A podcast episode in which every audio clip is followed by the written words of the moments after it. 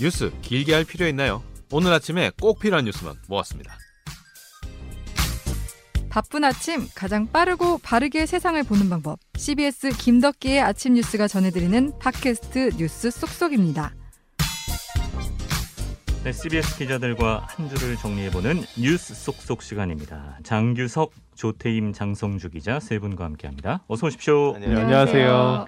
자, 코로나 얘기를 오늘도 좀 먼저 해보겠습니다. 이제 우리가 3년 차인데요. 팬데믹 3년 차. 이제 오미크론의 시대로 가는 것 같아요. 네, 네. 우세종이 되는 건 뭐 기정사실인 것 같고 그게 꽤 금방일 거란 얘기가 많죠.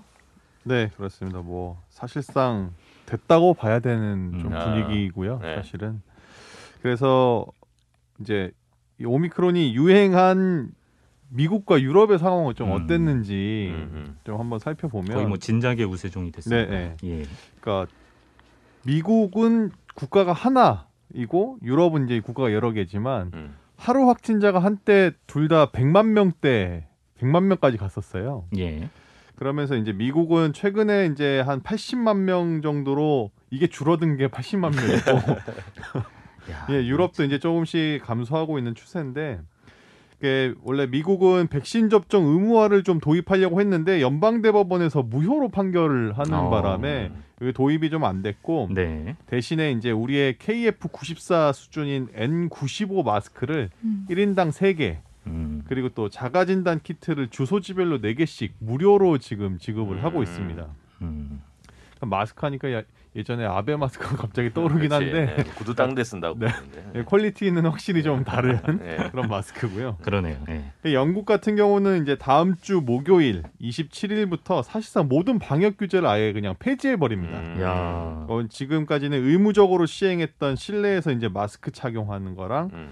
백신 패스를 이제 안 해도 되는 그런 새로운 시대를 정말 여는 아, 그, 이래도 그냥 되는 건가 싶긴 한데 걸리고 말자 이건가요? 네? 거의 좀 어떻게 보면 좀 그런 느낌이 강하고 내려놨네요. 그러니까 이제 본인들 이제 영국의 판단은 이미 오미크론 변이의 유행 정점을 찍었다 우리는 이미 아. 지나갔다 네. 이런 판단에서 이렇게 결정을 한 거고 음. 실제로 보면은 일주일 동안 하루 평균 확진자가 올해 초까지만 해도 20만 명 정도였는데 네. 네. 지금은 한 9만 명 정도로 내려가긴 했어요. 아 그래요. 그러니까 반 이상 떨어진 거긴 하죠. 네. 그러니까 이제 이런 식으로 완전히 폐지하는 음. 새로운 진짜 길을 여는 그런 느낌이고 지- 심지어는 코로나 우리 양성 판정을 받으면 지금 뭐 재택 치료를 받는다든지 하는 식의 어쨌든 자가 격리를 해야 되잖아요. 그렇죠. 그렇죠. 네. 근- 그런데 영국에서는 이 법안이 3월 말에 이제 만료가 돼요. 시 기한이 만료가 돼요. 아. 근데 이거를 연장하지 않겠다는 입장입니다. 지금. 자가 격리도 안 한다 이제. 그러니까 이제 3월부터. 양성 판정이 나와도 그냥 뭐 알아서 해라. 약간 어... 정말 이런 분위기를 좀 갖고 있고 그러니까 스페인과 포르투갈도 좀 비슷해요 분위기가 음. 이제 독감이나 홍역 수준으로 가자 그러니까 음. 풍토병 얘기를 하더라고요 엔- 예. 영어로는 엔데믹이라고 하는데 음. 그러니까 풍토병으로 가자 그러고 포르투갈 대통령은 아예 신년 기자회견에서 우리는 풍토병 단계에 아예 접어들었다 야. 아예 선언을 했습니다 예. 상황. 네. 이제 오미크론이 지배하게 되면서 확실히 치명률은 좀 떨어지다 보니까 이제 뭐 어떻게 보면 좀 대수롭지 않게 점점 네. 가는 것 같은데 네. 정말 풍토병이 되는 걸까요? 어떻게 보세요? 그러니까 뭐 제가 잘 알 수는 없고 전문가들의 이야기를 좀 들어보면 예. 미국의 워싱턴 대학교의 보건계량 연구소가 있는데 여기가 WHO도 여기 자료를 인용할 만큼 공신력이 있는 곳이라고 해요. 음. 그런데 미국은 4월 말에 코로나가 풍토병이 될 거라 될 음. 거라고 4월 야. 말에 예- 예측을 했고 예. 여기 같은 곳에서 우리나라는 다음 달 말에 유행의 정점을 찍어서 어. 비공식 확진자까지 포함하면 하루에 14만 5천만 5천 명이 나온다. 네. 14만 5천 명 우리나라에서 네, 우리나라에서 어. 이렇게 전망을 했는데 이거는 이제 이 보건계량 연구소의 예측인 거고 네. 다만 풍토병이 될 수 있다는 전망 자체에 대해서는 좀 회의적으로 보는 전문가들이 많더라고요. 아, 그래요. 예, 그러니까 미국의 전염병 최고 전문가인 앤서니 파우치 소장 같은 경우는 코로나가 사회적으로 문제가 되지 않는 수준으로 떨어지기 전까지 풍토병으로 고려를 하면 안 된다. 네. 이렇게 얘기를 했고 유럽의 질병통제 예방센터도 코로나가 종식된 이후 일반적인 대응 방법을 고려해 달라. 그러니까 종식된 이후에야 좀 고려를 해야지 지금은 안 된다. 음. 이렇게 했고 오히려 아까 영국하고 뭐 스페인과는 반대로 방역 수칙을 강화하는 유럽 국가들도 있어요. 아, 그래요. 그러니까 프랑스 같은 경우는 16세 이상을 대상으로 방역 패스를 도입했거든요. 예. 그러니까 백신 미접종자는 식당, 뭐 스포츠 경기장, 열차, 국내선, 항공편 아예 아무것도 못 합니다, 사실상. 아, 어. 그리고 이탈리아 같은 경우는 백신 접종 의무 대상을 50세 이상으로 확대를 했고 음. 오히려 백신 미접종자가 출근을 하면 우리 돈으로 한 200만 원 정도 되는 벌금을 부과한다고 해요. 출근하면 안 돼? 출근도 하면 안 된다고. 안 맞는 게 좋겠네요. 월, 월- 월급 출근 대부분이 되고. 날아가요. 예. 네. 그러니까 이게 특이한 게 무슨 뭐 어떤 나라든 간에 이제 뭐 자국 있는 전문가들 의견도 좀 참조해서 음. 정책을 네. 내고 할 텐데 네. 오미크론에 대한 대응법이 완전히 둘로 나눠진 그러네요. 느낌이에요. 네. 네. 근데 이제 공통점이 좀 있더라고요. 그러니까 이 모든 국가들이 뭐 이렇게 하든 저렇게 하든 모든 국가들의 공통점은 백신입니다. 백신. 음. 무조건 백신을 맞아라. 음. 음, 전제 조건. 네, 백신을 음. 강조하는데 단적인 예로 하나를 들면 그 테니스 남자 세계 랭킹 1위인 조코비치가 네. 있었잖아요. 음. 그러니까 이분이 이 양반이 이제 백신 미접종자인데 굳이 이분이라고 했다가 왜 굳이 이 양반이로 고치는 거예요? 예. 지칭이 되게 애매하네요. 그래요. 예. 이 양반이 그러니까 이 양반이 예. 이제 호주에서 네. 사실 비자가 거부돼서 이제 어떻게 보면 쫓겨났잖아요. 백신을 맞지 않은 네. 미접종자라서. 그런데 또 5월에도 프랑스에서 그 테니스 대회가 열리는데 프랑스도 아까 말씀드렸듯이 백신 패스를 도입했기 아. 때문에 아마 이 경기 참가가 어렵다 이런 지금 어. 전망이 나오고 있거든요. 그럼 4대 메이저 대회 중에 두 개를 못 나가네요. 네. 세계 랭킹 1위가. 그런데다가 조코비치가 또 스페인 유명 휴양지에 자기, 자기 집이 있대요. 아, 예, 예.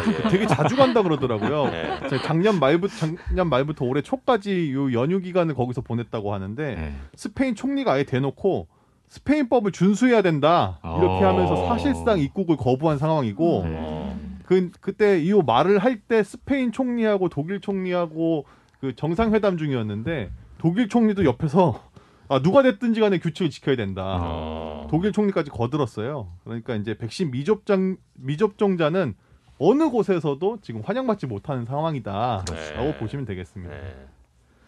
이제 네. 자국 세르비아에서만 좀 쉴드를 쳐주는. 네, 아무래도 자기 나라다 보니까 그런지 네. 입국할 때 굉장히 환영 인파도 굉장히 많았다고 하더라고요. 그 대통령이 직접 전화도 했잖아 호주 네. 총리한테 좀 받아주라고. 자국 네. 팬들을 네. 제외한 나머지 팬들은 다 이제 안티가 됐습니다. 그렇습니다.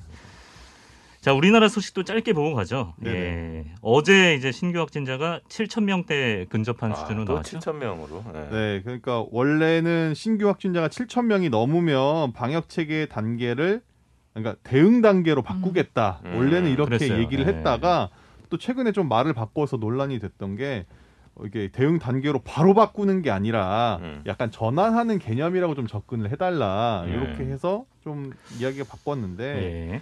그러니까 핵심은 대응 단계가 되면 이제 동네 병 의원에서도 이제 검사를 하고 진료를 보는 거라고 해요. 그러니까 동네 병원에서 코로나 확진자가 와서 검사 받고 음. 치료를 받는 거다 보니까 일반 환자들의 아마 불안이 좀 클 수밖에 없는 거고 네. 또 실제로 그 병원에서도 좀 준비가 아직 좀 부족한 네. 상황이 아니냐 이런 지적이 나왔습니다. 그러니까 이제 말 바꾸면 비판에 직면할 거라는 거는 뻔한 건데도 그랬다는 거는 정말 뭔가 준비가 안 됐기 때문에 네, 그랬다고 좀볼뭐 수밖에 그렇게 없는 볼것 수밖에 없는 상황인 것 예. 같습니다.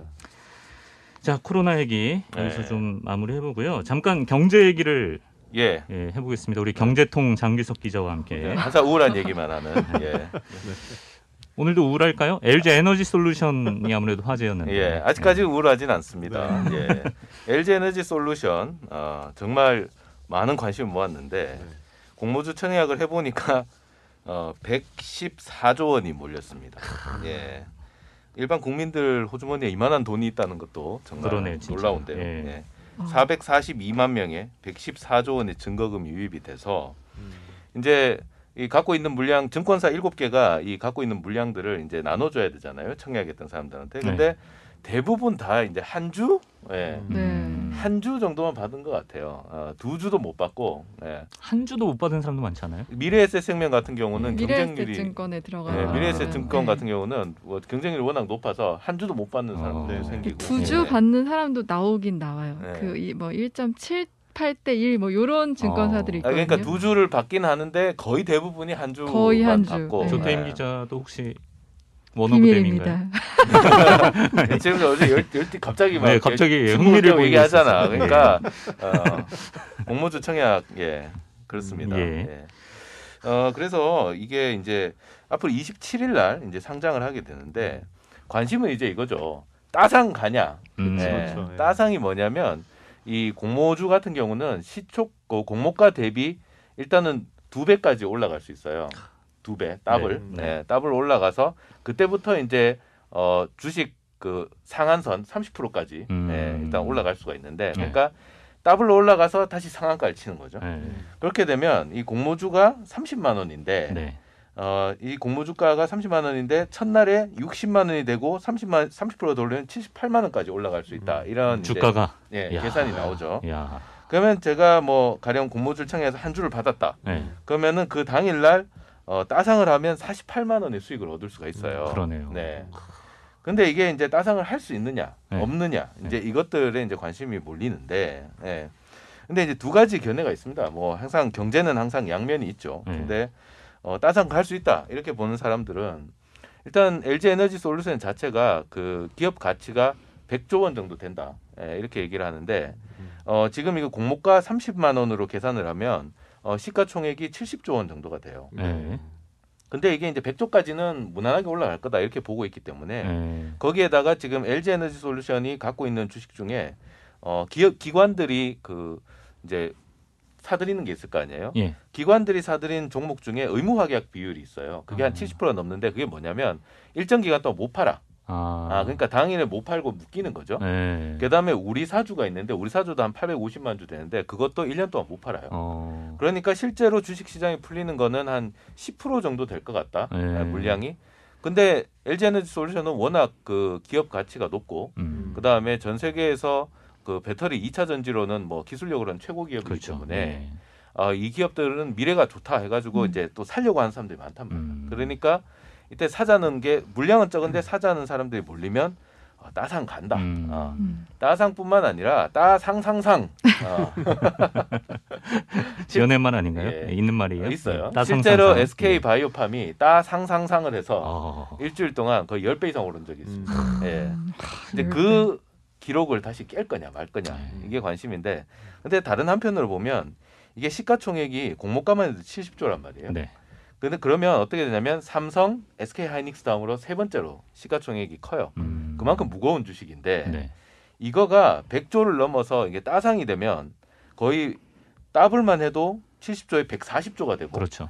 거기에다가 또 30%가 더 오르면 얼마냐? 하여튼 그렇게 되면 음. 뭐. 그 SK 하이닉스가 시총 2위인데 90조 원 정도 되거든요. 네. 그러니까 이걸 훌쩍 넘어가는. 거예요. 예. 근데 그만한 돈이 모일 수 있느냐? 음. 예, 몇백 조가 되는 그 몇십 조가 되는 돈이 음. 한꺼번에 모여서 이 거대한 주식을 한 번에 확 띄울 수 있을까? 음. 너무 무거워서 힘들지 않을까? 이렇게 보는 음. 그 사람들도 있어요. 그래서 음. 일단 근데 뭐 공모주 이제 신청에 벌써 400만 명 넘는 사람이 몰렸기 때문에 그렇죠. 첫날에 이거 지금 따상이 되느냐 안 되느냐 그다음에 따상이 돼도 이거를 음. 따상상상이 되기 때문에 팔아야 되냐 안 팔아야 되냐 음. 이 진짜 고민하는 분들 많을 것 같아요. 네. 오늘 좀덜 우울하네. 음. 그러네요. 아, 또 재밌는 거 하나 좀 네. 덧붙여 말씀드리자면은 이제 신한금융 투자에서 이제 네. 이번에 그 청- 공모주 청약한 사람들을 분석을 한 거예요. 어. 어, 분석을 했는데 2030이 절반. 와, 어, 이- 진짜네. 네, 30대가 28.6% 그리고 20대가 20%를 차지했어요. 이제 그 오. 이후로는 이제 40대 22.8, 50대 16.4. 그러니까 지금 우리 코인이나 이런 얘기 할 때마다 항상 가장 빠르게 움직이는 세대가 음. 2030이잖아요. 예, 예. 실제로 이번에도. 네. 예, 실제로 나타났어요. 근데 이게 그 공모주 청약할 때그 계좌 개설하고 하는 게 다 비대면으로 앱으로 다 하더라고. 아, 네, 맞습니다. 그쵸. 그러니까 이게 앱이나 이런 거를 좀 잘 쓰는 계층들이 확실히 음. 좀더 접근이 쉬웠던 것 같긴 해요. 그럴 수 있겠네. 네. 근데 이제 2030은 사실 그 네. 돈이 별로 많지는 않잖아요. 네. 그 돈이 다 어디서 났는지. 그러니까 이게 또 대출 지금 규제가 한창인데 맞아. 그 규제를 뚫고 야. 대출을 많이 받으셨다고 네. 좀볼 수 있을 것 같고요. 100조 원 넘게 지금 호주머니에서 나왔어 지금. 그렇죠. 네. 그러니까 그것도 그렇고 그뭐 이게 사실 증권사들도 공모주 청약할 때 뭐 일경 뭐 그죠, 이렇게 일경. 지금 네. 됐다고 하잖아요. 그게 네. 사실 이제 허수도 좀 있고 음. 그러니까 그런 부분들이 좀 있기 때문에 좀 부풀려진 게 아닌가라는 음. 뭐 의문도 있는 반면에 뭐 좋은 기업인 거는 음. 분명한 거고. 근데 또 최근에 미국부터 해서 우리나라 지금 주식 분위기가 전체적으로 좀 안 좋기 때문에 그렇죠. 이게 진짜 그 거래가 시작이 됐을 때 네. 어디까지 갈 수 있을지 음. 음, 요거에 대해서는 좀 여러 가지 전망이 나오는 것 같습니다. 예.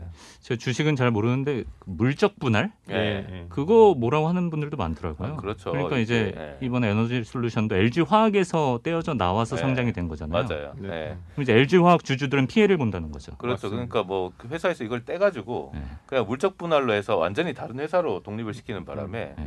어, LG 화학 주주들은 LG 에너지 솔루션에 대한 지분이 전혀 없게 돼버렸어요. 음. 그래가지고 뭐 LG 에너지 솔루션 주식이 올라가는 걸 그냥 구경만 해야 되는 상황이고 그렇죠, 예. 오히려 어, 배터리 부문이 빠지면서 LG 화학 자체는 주가가 또 떨어지니까 음. 음, 음, 도대체 이거 뭐 나는 투자한 사람 이거 완전 바보 만드는. 네. 네. 이건 좀 보완을 해야겠네요. 네. 그러면. 그뭐 보완한다고 얘기는 하는데 예. 보완 될지 안 될지 좀 봐야겠죠. 음, 네. 근데 지금 대선 주자들도 이 부분에 대해서는 고쳐야 된다고 음. 입을 모으고는 있긴 합니다. 그렇군요. 예.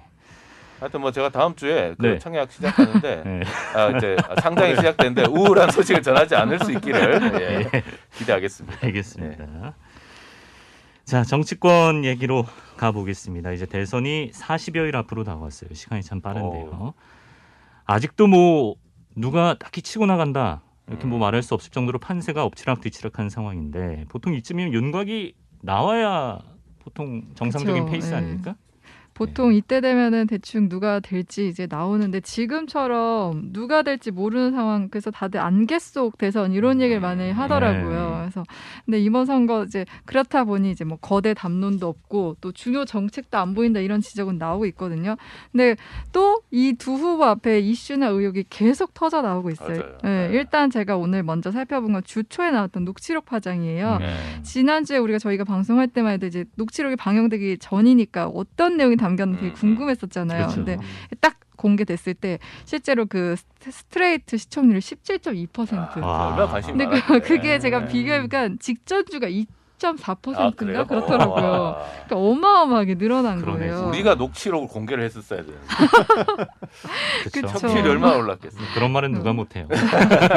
그리고 뭐 만약 유튜브에서 실시간을 본 사람까지 하면 이게 엄청난 국민적 감신사였는데 음. 이제 그 다음날 모든 뉴스가 소문난 잔치에 먹을 거 없다 이런 반응들이었습니다. 국민의힘이 왜 방송금지 가처분 신청하고 왜 집회하고 막 이렇게 시끄러운 거에 비해서는 이제 반응은 좀 별거 없었다 이런데 국민의힘에서 예고편 세게 때 려줬다고.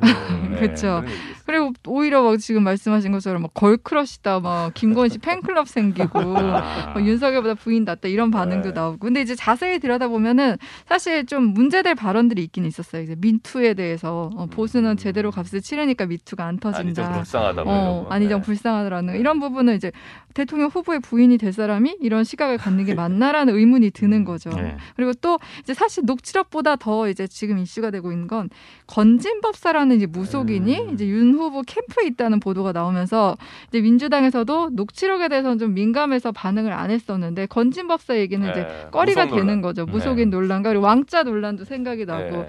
또 민주당 입장에서는 그 제2의 최순실이다 이렇게 네. 얘기할 수 있고 또 김건희 씨가 녹취록에서 도사 얘기하고 네. 자기도 내가- 관상 좀 볼 줄 안다고 뭐 그런 얘기 뭐. 그런 네. 얘기하고 그리고 그렇다 보니까 이제 민주당은 요런 프레임 약간 아. 허수아비 대통령 프레임을 지금 몰아가고 있어요. 예. 그렇죠. 예.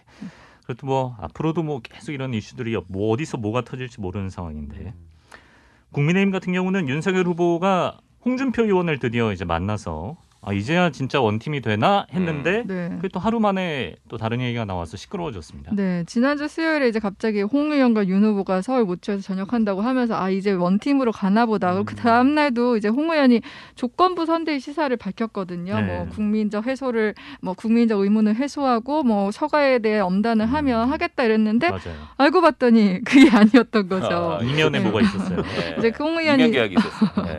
네, 그날 만찬 자리에서 이제 자신을 도왔던 최재원 전 감사원장이랑 이진훈 전 대구 수정, 수성구청장을 이제 이번에 그 대선 때 국회의원 재보궐선거도 같이 치러지거든요. 네. 이때 좀 공천을 해달라 고 얘기를 한 거죠. 근데 이게 지금 이번 대선에서는 종로, 서초, 대구, 중남구, 경기, 안성, 청주 상당 다섯 개 치러지는데 이 중에 이제 홍 의원이 두 군데를 음. 요청을 한 거예요. 근데 아. 근데 이게 그 다음에 어떻게 알려지려면 물론 저희 CBS 노건 뉴스에서 단독 보도를 통해 알려지긴 했는데 권영세 선대본부장이 이제 아침에 회의에서 홍 의원을 구태라고 표현을 했어요. 아. 네, 구태라고 표현을 하고 그러니까 홍 의원이 또 방자하기 이를 데 없다 음. 이렇게 좀 센 표현을 쓰면서 이제 바, 어느 시대의 표현이에요, 그게. 예. 받아치면서 이제 갈등이 격화하고 있고요. 이제 홍 의원은 또 오랜만에 이렇게 오래 그러니까 내가 이제 선대위 합류해서 하려고 했는데 이렇게 일방적으로 합의가 파기된 거에 난 유감을 표한다 음. 이렇게 말했거든요. 그래서 이 네. 사안은 좀 지켜봐야 되는 게 공천감 같은 경우는 사실 진짜 예민한 문제거든요. 왜냐하면 향후 차기 네. 권력이기 때문에 네. 그렇다 보니 이제 홍 의원과 윤 후보 측 그리고 여기에 윤핵관들이 껴있다 이런 얘기들도 나오고 있어서 음. 당내 갈등으로 어떻게 비화될지 좀 봐야 될 것 같습니다. 네. 네. 그 이제 말씀하신 대로 이제 겉으로는 선대본 합류 조건으로 뭐 윤 후보가 국민 역량 아 그 국정 운영 역량을 좀 키우고 뭐 네. 처가 비리 엄단하고 막 이런 걸 얘기해 놓고 네. 뒤에서 이런 얘기가 있었다는 거에 대해서 홍준표 의원을 지지하는 청년들이 음. 되게 많이 실망감을 갖지 않을까. 음. 그렇죠. 그런 예, 생각이 근데 이제. 실제로 이제 그 출입 기자들 통해서 좀 물어보니까 요런 걸 아마 제시할 거다 요런 전망은 하고 있더라고요. 얘긴 돌았군요. 예, 아무래도 이제 공 그 그냥 내가 아무 조건 없이 들어가서 돕기에는 네. 조금 좀홍 의원 입장에서 억울한 면도 네. 있을 수 있잖아요. 예. 음. 근데 이제 향후에 이제 구- 홍 의원 같은 경우는 차기 다음도 또 노려야 하기 때문에 미리 이제 자기 권력을 좀 닦아놔야 되잖아요. 음. 그렇다 보니 그 뭐 네. 지역 정가에서는 일각에서는 이제 지방 선거가 또 바로 있잖아요. 네. 그러니까 네. 이 전 수성구청장 이분을 그 중남구에다가 배치를 하는 게 이 사람이 원래 대구 시장으로 나가려고 네. 예, 준비를 하고 있었는데 아. 음. 이 사람을 저 의원직을 주고 네. 홍준표 의원이 네. 대구 시장으로 나서려고 네 하는 맞습니다. 거 아, 예, 아니냐. 그런 얘기도 얘기가 있어요. 나오고 있어요. 네. 예. 그래서 실제로 그 대구 구청장 하시는 분이 인터뷰에서 홍 의원을 거론하면서 난 여기 출마 안 하겠다 이렇게 말한 것도 있다고 하더라고요. 네. 음. 지역 정가 대구에서는 이 사람이 홍준표 전 의원- 의원이 이제 대구 시장으로 나오냐 안 나오냐 이게 더 관심이긴 음. 하더라고요. 네. 아무래도 윤 후보도 계속 뭐 합류하자고 손 내밀기는 좀 어려운 모양새가 된 것 같은데요. 그죠? 예. 민주당 얘기로 가보겠습니다. 아, 민주당은 지금 불교계 반발에 직면해 있는 그런 상황이 됐어요. 정청래 의원의 발언 때문이죠. 네, 네. 이게 이제 사실 지금 민주당 입장에서는 곤혹스러워요. 왜냐하면 지지율이 요새 굉장히 좀, 좀 지지율 정체인데 네. 윤석열 후보가 막 치고 올라오고 있고 하니까 얼마 전만 해도 한 10% 차이 나다 그랬는데 지금은 이제 오차 범위 앞에 안쪽으로 이제 다가왔고 음. 윤 후보가 앞선다는 얘기도 나오는데 네. 이제 불교계 반발 악재가 터져나온 건데 이제 발단이 된 건 정청래 의원이 지난해 국정감사에서 이제 문화재 관람료 징수를 음. 비율을 봉해 김선달로 비율을 한 거예요. 왜 네. 내가 절에도 가지 않는데 통행료를 내야 되냐 하면서 음. 문제를 제기한 거죠. 음. 그러니까 이제 불교계에서는 당장 반발했고 정 의원의 탈당을 요구를 했어요. 네. 그때 그때가 이제 10월, 11월 이때인데 이재명 후보도 조계종을 찾아가서 사과하고 당 지도부도 계속 사과를 하고 지난 월요일에는 조계서 찾아가서 108배도 하고 그랬거든요. 어. 참네. 그리고 이제 후보 부인 네. 같은 경우도 지역 일정이 있으면 저를 항상 찾아가요. 네. 원래 일정이 음. 없다고 하더라도. 네. 그러니까 이제 불교계 그러니까 이런 게 대선 앞두고는 조직된 표심이 발휘한 힘이 크다 아, 보니 이게- 이 후보들 입장에서 불교계 민심을 달래야 되는 불교 거예요. 인구도 한 20% 아니, 가까이 불, 되죠. 게다가 예. 불교 신도회가 예. 힘이 엄청납니다. 그래요. 예. 음. 그렇다 보니까 이제 민주당 입장에서는 이제 아, 다스리고 있는 상태인데 이 상황에서 정 의원이 이제 SNS에다가 이 회관이 나를 찾아와서 탈당을 하라고 했다 이러 버리니까 이 핵관. 어, 이 회관. 그러니까 유핵관 아니고 이 핵관도 있어. 근데 말씀하신 것처럼 핵관이라는 건 국민에서 국민의힘에서 이제 갈등의 표출로 이렇게 지금 상징어 같은 거잖아요. 그렇죠. 그거를 이제 민주당에 갖고 와서 쓰다 보니 음. 당내에서는 아니 우리가 지금 불교계 민심 달래는 것도 힘든데 이런 갈등까지 이렇게 표출하는 게 맞냐 이제 불만 이 힘들이다. 나오는 아, 거죠. 네. 그래서 이제 이 후보 측근이 탈당을 권유했다고 하는데 어, 불교계 지금 굉장히 민주당 복잡한 게 불교계는 불교계대로 정 의원 발언을 비롯해 또 문재인 정부가 차별적인 불교의 차별적인 정책을 해왔다 이렇게 불만하고 있어서 불교계도 가라앉혀야 되고 네. 또 당내에서는 정청래 의원으로 대변되는 이제 친문과 음. 또 이제 음. 친이 간의 갈등으로도 좀 비화할 수 있어서 음. 여러 가지 문제가 좀 복잡하게 얽혀 있죠. 예. 네. 그러니까 이제 당 입장에서는 말씀하신 대로 이제 조직의 표를 포기할 수가 없기 그렇죠. 때문에 최대한 예. 이제 수그리고 좀 수습하려는 모습인데 일반 국민의 한 사람으로서 우리 장규석 기자, 예. 우리 중에 가장 연륜이 많지 않나요? 예. 예, 문화재 관람료 어떻게 생각하세요? 예. 이 제가 이거 문화재 관람료 취재를 2016년에 한 적이 있어요. 아 역시. 예. 예. 이거 좀 이제 문제가 많아가지고 근데 이게 해인사 문제가 된 해인사를 보면 이 네. 해인사가 1962년에 어, 문화재 관리법에 의해서 의거해서 관람료를 걷기 시작을 해서 음. 최초로 문화재 관람료를 거둔 사찰이에요. 음. 그런 그 문화재 관람료는 원래 이 매표소가 그- 저기 그 사찰 입구 앞에 있었어요. 아, 음. 그러니까 절을 구경하러 오는 사람들은 돈을 내시라. 네. 왜냐하면 그 안에 문화재가 있으니까 네네. 이렇게 됐는데 문제는 이제 1987년에 국립공원의 입장료를 걷기 시작했어요. 네. 그러니까 보통 이 대찰들은 보통 국립공원 안에 있잖아요. 네네. 그러니까 그러면은 묶어서 이제 받자 이래가지고 아. 국립공원 입구에 음. 어, 사찰 문화재 관람료하고 그 다음에 국립공원 입장료를 같이 받은 거예요. 그러니까 지금 음. 말씀하신 게 예전에는 사찰 바로 앞에서 그렇죠. 받았는데 네. 지금 국립공원들가 멀리서 예, 받게 그러니까 되는 국립공원 거잖아요. 들어갈 때부터 돈을 내야 되니까. 거기서 내가 입장료는. 사찰은 안 갈 거니까 국립공원 간반 내겠습니다. 이건 안 되는 거예요. 그건 안 되고 아. 일단은 같이 받았는데 네. 어 근데 이제 2007년에 국립공원 입장료 폐지됩니다. 어, 예. 예, 예. 전 국민이 국립공원을 이용해야 된다. 이래가지고 입장료를 폐지했는데 네. 문제는 매표소는 그대로 남아 있는 거죠. 아. 그러니까 그 사찰 입구가 아니고 국립공원 입구에서 예, 아, 계속 이제 그래서 그렇게 사찰들이. 관람료를 받아요. 예. 이 관람료가 지금 현재가 한 3천 원에서 예. 많게는 5천 원까지 걷는데 음. 뭐한 가족 네명이 가면 그쵸. 일단 뭐. 소인이라고 해도 뭐 한 2만 원, 음. 네, 해서 15,000원 이 정도 돈을 내야 돼요. 근데 문제는 뭐냐면 제가 직접 취재를 가 보니까 네. 국립공원 입구 앞에 주차장이 있어요. 네. 주차료를 내야 됩니다. 음. 예. 또 별도로. 주차료도 한 4, 5천 원 해요. 예. 주차료 내고 예. 또 이제 국립공원 들어갈 때 또 이제 돈을 내요. 네. 네, 돈을 내는데 어 국립공원의 입, 입장에서 또 사찰까지 들어가면 사찰을 또 한참 가야 돼. 아. 예. 그래서 안 가요 보통. 예. 예. 안 가고 그냥 뭐 유모차 끌고 온 사람들은 유모차 끌고 그냥 이렇게 음. 산에 이렇게 산책길만 돌고 가고 음. 이런데도 돈을 내야 돼요. 음. 네, 돈을 내야 되고 더 이제 좀 그런 거는 그 내장사하고 그 다음에 신흥사라는 데가 있는데 여기는 케이블카가 있어요. 아 예. 음. 예. 근데 케이블카를 타고 갈, 타려면 일단은 그 설악산 케이블카 같은 경우는 그 매표소 300m 전에 케이블카 매표소 300m 전에 그 사찰에서 운영하는 매표소가 있어요. 아. 그걸 내고 들어가야 300m 가서 또 내야 되네. 네, 그걸 예. 내고 들어가야 케이블카 매표소에서 돈을 내고 케이블카를 탈 수가 있어요. 아. 내장산도 마찬가지예요. 내장사도 내장산 케이블카를 타려면 일단 3km 전에서 사찰 매표소에 3천 원을 내고 예. 또 이제 내장산 케이블카를 타야 되는. 아. 그러니까 주차료 내고 사찰 아, 이제 문화재 관람료 내고 네. 또 케이블카 또 내고 음. 이런 식이 되기 때문에 사실 이게 좀 불합리한 부분이 그럼 많잖아요. 좀 논의할 만한 음. 소진이 있네요. 음. 일반 국민들 사찰을 안 찾는 분들 입장에서는. 그렇죠. 그, 예. 게다가 이제 요 문제가 된 이 해인사, 해인사 같은 경우도 요 가야산 소리길이라는 그 둘레길 코스가 있는데 이 코스를 가려면 무조건 매표소를 통과를 해야 되는 거예요. 음. 예. 그러니까 내가 사찰은 안 가는데 해인사는 안 가는데 어, 이 소- 둘레길을 이용하려면 음. 돈을 내고 이제 이용을 해야 되는 거예요. 음. 그러니까 이 둘레길 도는 사람들은 야 이거 진짜 뭐 예. 통행세냐. 그러니까 이- 음. 심하게 얘기하면 산적이다 이런 얘기도 음. 했었는데 지금 공익힘 선달 발언이 문제가 됐는데 CBS 기자가 산적 발언. 예, 이거 제가 한 거 아니고요. 예. 예. 그 산적 발언들도 꽤 많이 아, 나왔어요. 내가 들었다. 어, 예. 예. 근데 이제 제일 이 산적 발언이 나온 케이스가 뭐였냐면 예. 지리산 천은사였어요.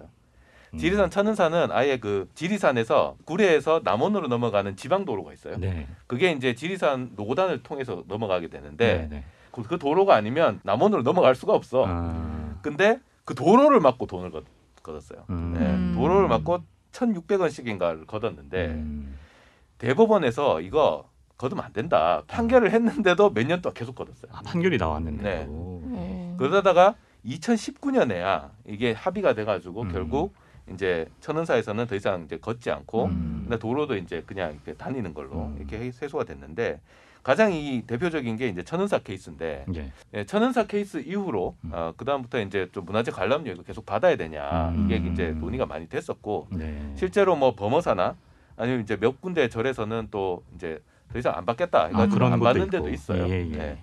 근데 지금도 보면은 한 어, 전국 사찰 중에 한 예순 다섯 곳, 어, 국립공원 안에 있는 건 한 스무 곳 정도 되는데 여기서는 아직까지도 받고 있어요. 받고 있는. 네. 예. 그래서 폐지하는 데도 있고 받는 데도 있고. 네. 근데 그 천은사 때 대법원 판결을 보면 네. 문화재를 관람할 의사가 없는 사람에게 관람료를 내야만 통행할 수 있게 한 거는 불법이다. 음. 이렇게 얘기를 했어요. 그러니까. 예. 사실 이 문제는 정청래 의원이 뭐 이렇게 아주 할 만한 거예요. 아, 네. 아주 저 불합리한 얘기를 한건 음. 아니다라는 생각은 그러게요. 좀. 자리가 마련돼서 불교계 입장도 더 자세히 들어보고 네. 좀 공론화가 되면 좋겠는데 이렇게 정치권에서 이 반발에 직면하면 포기할 수밖에 없는 그런 상황. 그동안 불교계가 좀 네. 부글부글한 게 있었어요. 음. 네, 너무 이제 문재인 정권이 친카톨릭 음. 이쪽으로 간다. 뭐 이래가지고 불교계에서 계속 이제 불만이 쌓이다가 이걸로 터진 거죠. 그쵸. 대선 기회로 해서 음. 사실 뭐 정책로 의원 문- 발언보다 예. 그동안 쌓인 게 터졌다. 음. 아, 이렇게 보는 게 맞을 것 같아요. 대선을 앞두고 네. 민주당은 복잡한 상황입니다. 자 여기까지 장규석, 조태임, 장성주 기자와 뉴스 속속 함께했습니다. 고맙습니다. 고맙습니다. 감사합니다.